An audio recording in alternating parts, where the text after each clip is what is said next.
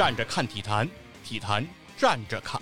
站着说话他不腰疼。这里有光说不练的细菌佛，这里有 no 看就 bb 的七十一，这里有不懂球尽瞎吹的目击 NBA，这里有你想得到的，这里有你想不到的。站着看体坛，体坛站着侃。播客公社出品，每周三更新，敬请关注。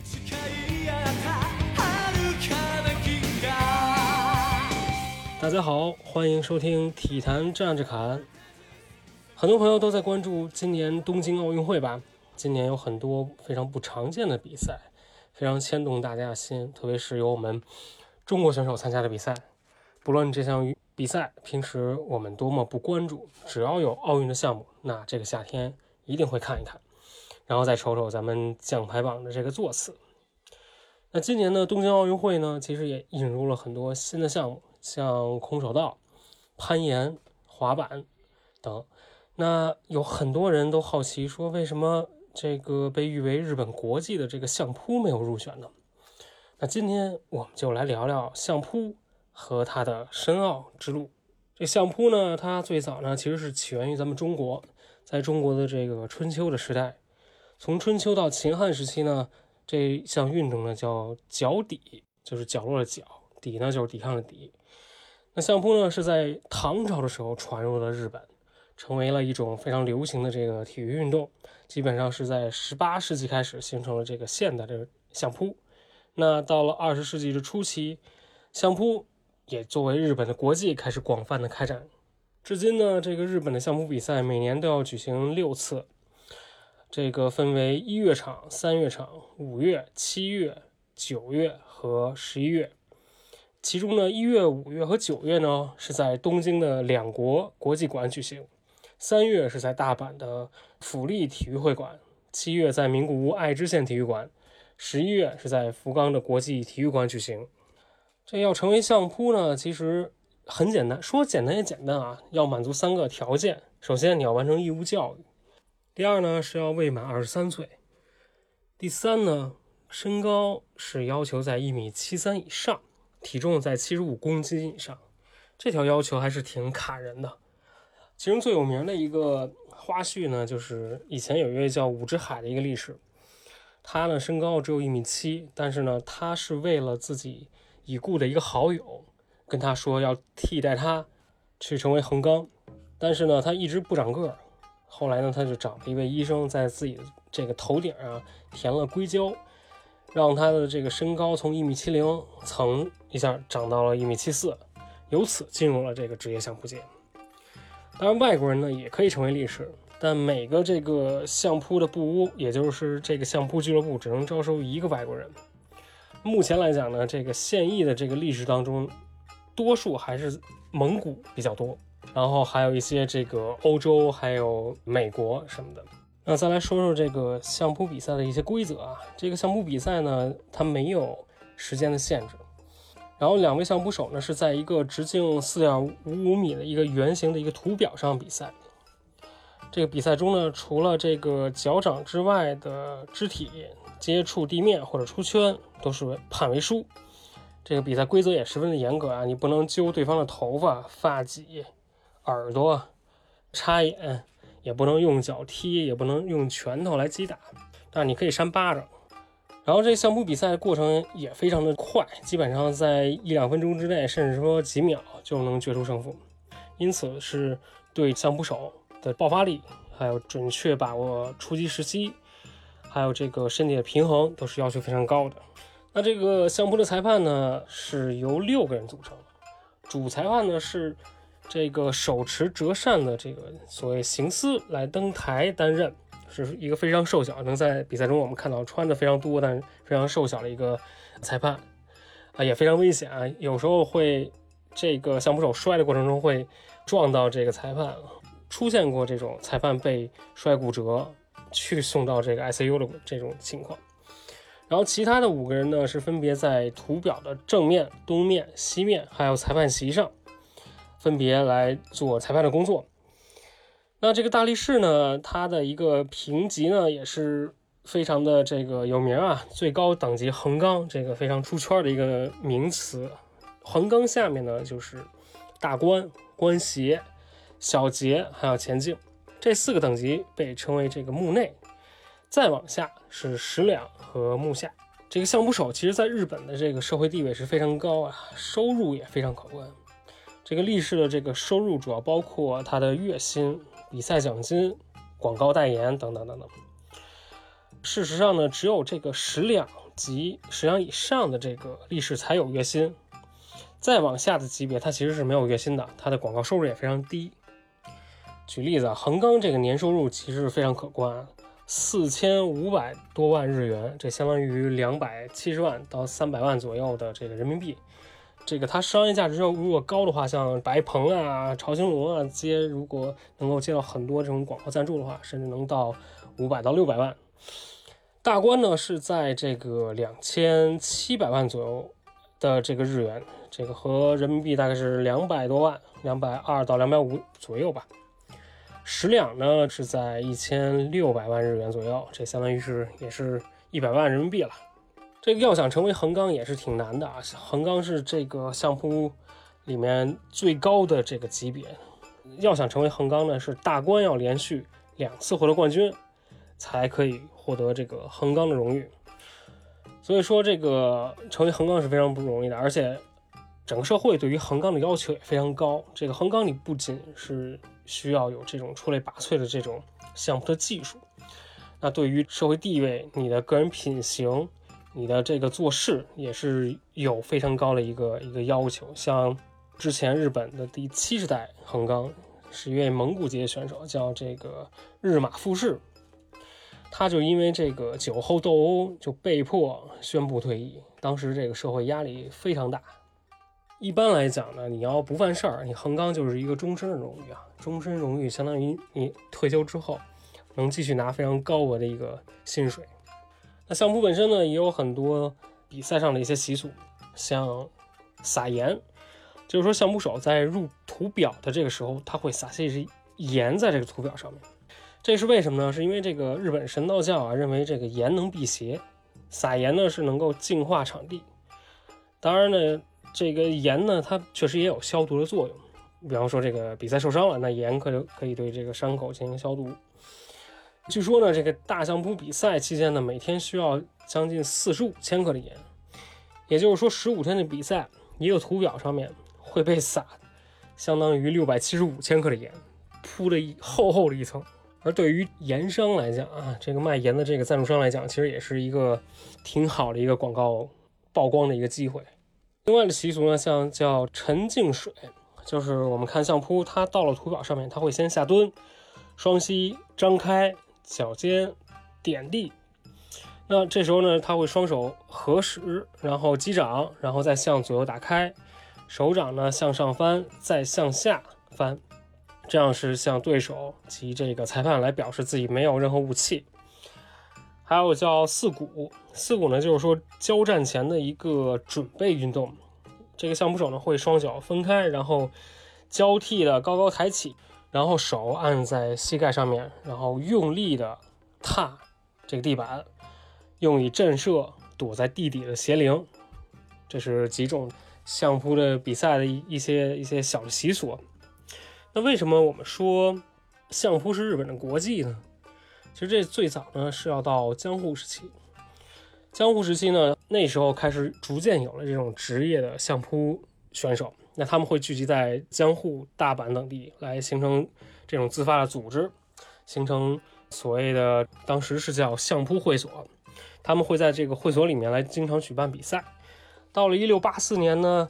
在江户神社院内举办的这个江户劝进相扑大赛，算是官方呃认可的，就是今天现代相扑比赛一个正式起源。随后呢，江户时代就进入了一个快速发展的时期，时代的发展也也为这个专业的相扑比赛为相扑手的一个培养提供了条件。到了明治维新之后啊，西方的文化开始涌入日本。那一度也导致相扑运动在日本陷入了低谷，很多人甚至要求说废除相扑。那这种情况下呢，其实，在一八八四年，明治天皇就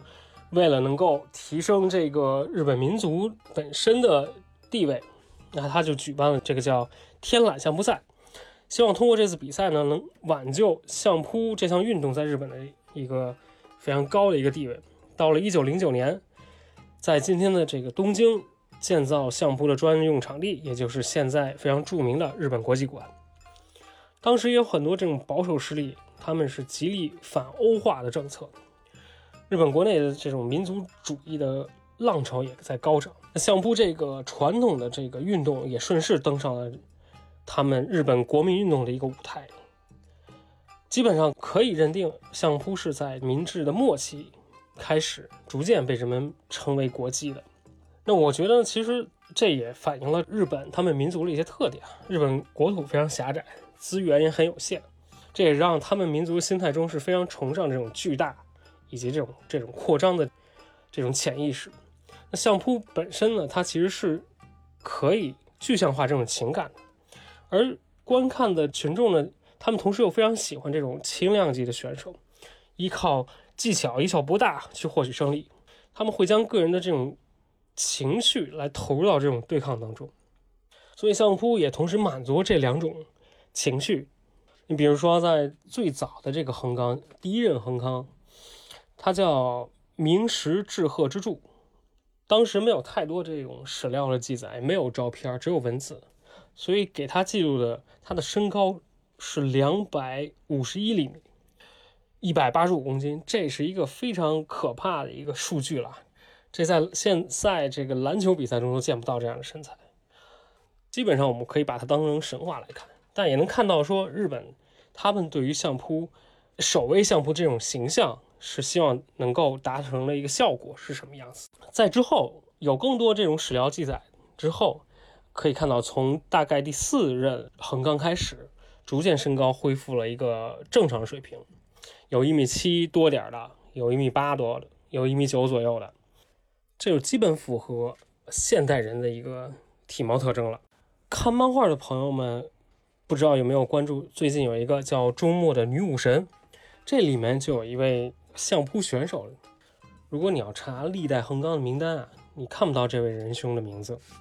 但他为什么会出现在这个漫画里面，而且是作为这个人类的代表啊？他是日本相扑里面的首位大官，这是横纲下面的一个级别。他虽然没就是升级到横纲啊，但他的胜率达到了百分之九十六，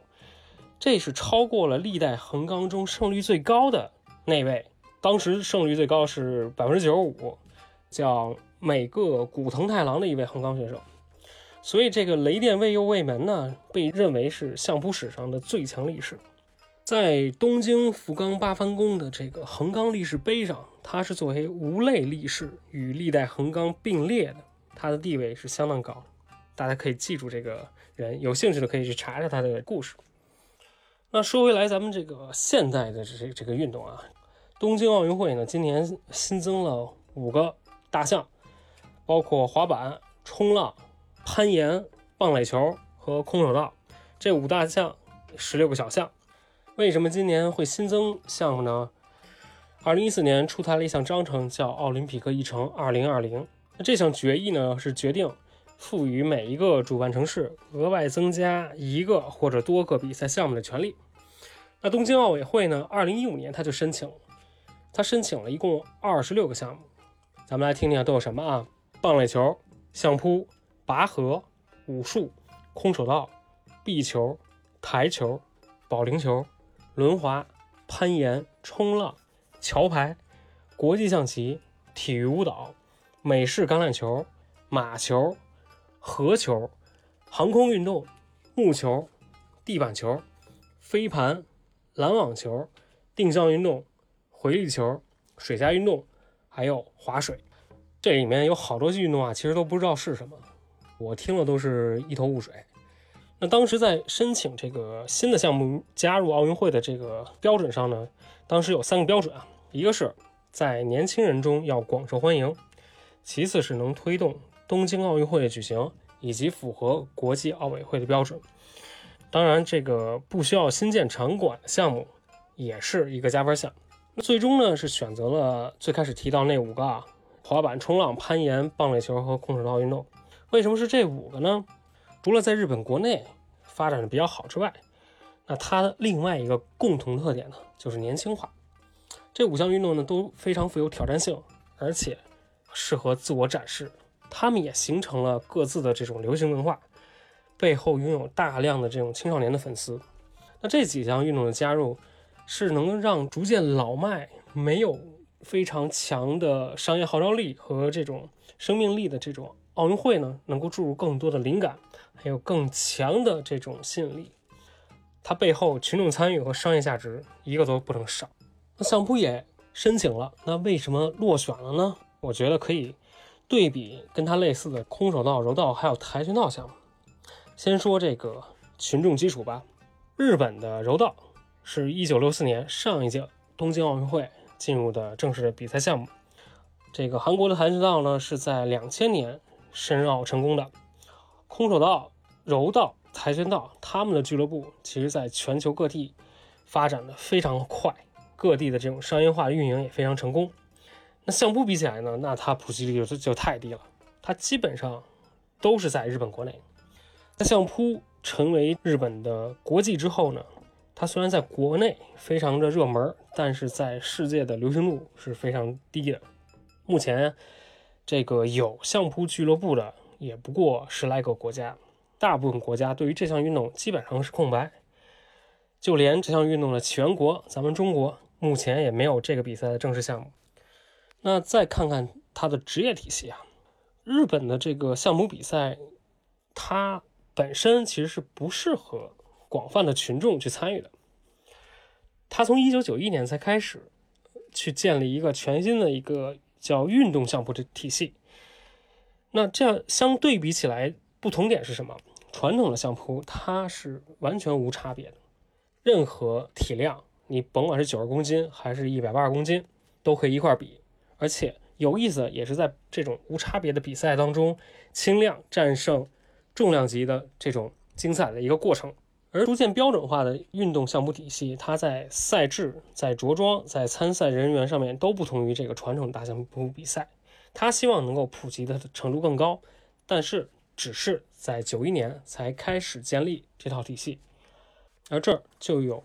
一个矛盾点，它其实是跟传统的相扑是矛盾的。那再看形象问题，在二零一零年前后，这个日本相扑界出了很多的丑闻，当时有至少六十五个相扑手承认了赌博，也有包括当时的这个横纲他非常糟糕的一个生活作风问题。生活表现问题，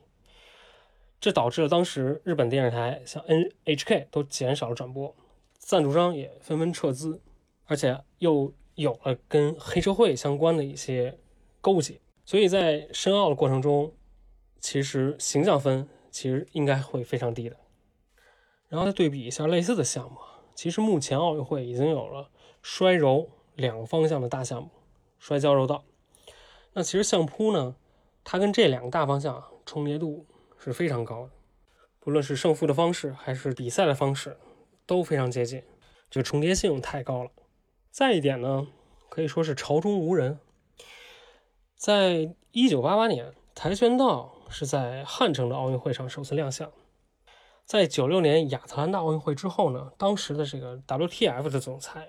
也就是这个跆拳道理事会的总裁金云龙。他成为了这个国际奥委会的副会长，然后他就随即宣布跆拳道会成为下一届，也就是两千年悉尼奥运会的一个正式比赛项目。那再看柔道，最早的国际柔道联盟是一九五一年欧洲柔道联盟大会提出建议来成立的，在五二年的时候，国际柔道联盟成功的在瑞士召开，当时呢一共有十三个会员国，全部都是欧洲国家。这对于柔道进入奥运会成为正式项目是有巨大的推动作用。还有呢，就是女子比赛项目，因为如果要进入奥运会，现在必须要男子项目、女子项目都要有。那相扑呢，它有一些特别，它最早的传统呢，它是禁止女性上这个图表，直到今天也有这种保守派认为，相扑是用来娱乐神明的活动。这个女性啊，上图表是有损比赛场所的这种神圣的。其实是在江户时期，女性相扑是非常流行的。到明治时期呢，还有人在筹备这种女相扑比赛。后来日本国内这种保守派派系越来越强大，他为了增强这种图表的威严，开始禁止女性上图表。其实关于日本女性相扑平权的运动也是旷日持久啊。要想让相扑成为世界运动，就必须让相扑在女性中普及。所以在一九九六年，女子相扑诞生了。现在的女性呢是可以参加业余的相扑比赛。现在每年秋天也都会举办世界的女子相扑锦标赛。这个现在的这个女子相扑比赛呢是允许女性去穿泳衣来参赛，而且也分了轻量级、中量级、重量级，还有无差别级。这些规则建立其实是能够帮助相扑更好的一个国际传播，也更接近于奥运会的比赛习惯。只不过现在这个相扑运动本身在奥委会的里面的地位还是非常低的。另外呢，有一点我觉得也需要关注，就是相扑选手的一个年龄问题。相扑选手平均年龄是在五十七岁左右，这是因为这个为了能够避免被对手扳倒，他其实需要养出一身的肥肉，也不光是肥肉啊，肌肉加肥肉。其实我们能够看到，这个现在项目比赛当中，选手基本上都是巨大化的，然后每天大量的运动、大量的训练，然后配合大量的这种呃营养的摄入，特别有名的这种相扑火锅啊，这每天要吃五到六顿，所以每天他们在食物上会摄入很多，这样自然会落下很多的病根儿。特别是如果说你从相扑选手退役后没有及时的开始减肥，就非常容易导致你的心脏病，还有这个各种身体机能的一个衰竭。所以日本有一种对于相扑选手的一个评价，叫钱多地位高，死得早。这也是为什么有有一部分日本女性其实是非常喜欢去嫁给相扑选手，是吧？各种缘由，大家去体会。所以这些原因呢，其实都是成为相扑这项运动无法进入到奥运会这个大家庭的原因吧。毕竟奥运会是倡导一个积极健康的一个正面的形象。那像相扑，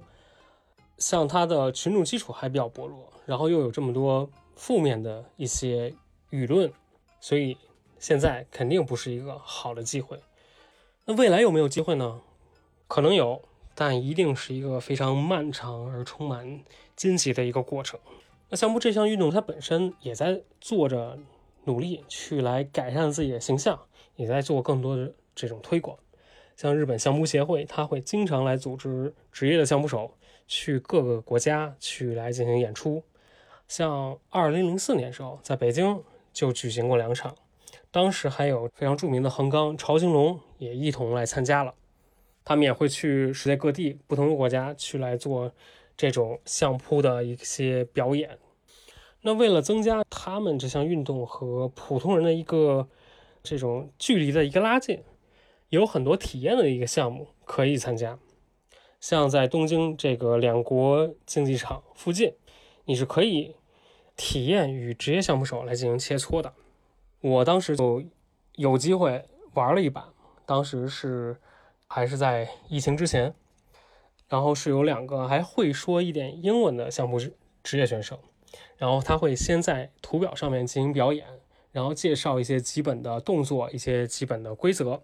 然后会邀请每一位参与者一个一个上台。我也体验了一把，这个我真是使了牛劲儿，就使劲推那个相扑手，那相扑手还挺高的，一米八五左右吧，真的非常壮。我猛地一撞。我感觉真的就像一面墙一样纹丝不动，然后使劲，呃，用了我知道了各种的能摔的一些方法，我知道肯定也没戏，但是就想试一试，这结果就完全就没有用。然后他轻轻松松的把我一薅，就给我这个轻轻的放到了地面上。那次体验还是挺有意思的，这个真正的感受到了一个普通人和这种职业的相扑手他们之间的差距到底有多大。而那些职业选手，他其实又不是真正上的一个职业选手，就是他可能还是一个木下的一个非常初级的一个相扑手，所以可想而知，这个如果真是到了横纲，那是一个什么样的力量的体现？当然，现在呢，其实相扑它的文化符号的味道也越来越重了。我们能感受到，其实知道相扑的人是非常多，而且越来越多，在影视剧里面都能出现这样的形象。但是真正参与的人越来越少，这是很多古老运动都在面临的一个危机。那如果说要提点意见呢，我作为一个业余人士，我觉得无非两点：一是呢，低门槛的参与机会，能看见，能玩玩。我觉得这就是一个非常好的一个开始。第二呢，是这个运动形象的一个改造，这其实也挺难的，因为这项运动本身它是有它的传统在里面的，那它其实又有一点和现代运动有一些违背，而且看到它的这种参与者的一个身材，其实就是不是一个嗯现代审美里面非常符合健康的一个形象，所以如何来改造？也是一个挺大的问题，但如果说这两点如果有改进，那我相信像相扑这类的这种古老的运动都会找到一些新的机会。好，那今天关于这个相扑入奥的话题就简单聊到这儿。那大家如果对相扑有什么兴趣，或者说有什么体验，或者有什么好玩的一些想法，那都可以给我们留言交流。那本期体验站着看就到这里，拜拜。これから歌う曲の内容は僕の頭の中のこと。主演はもちろん君で。僕は助演で監督でカメラマン。目の奥にあるフィル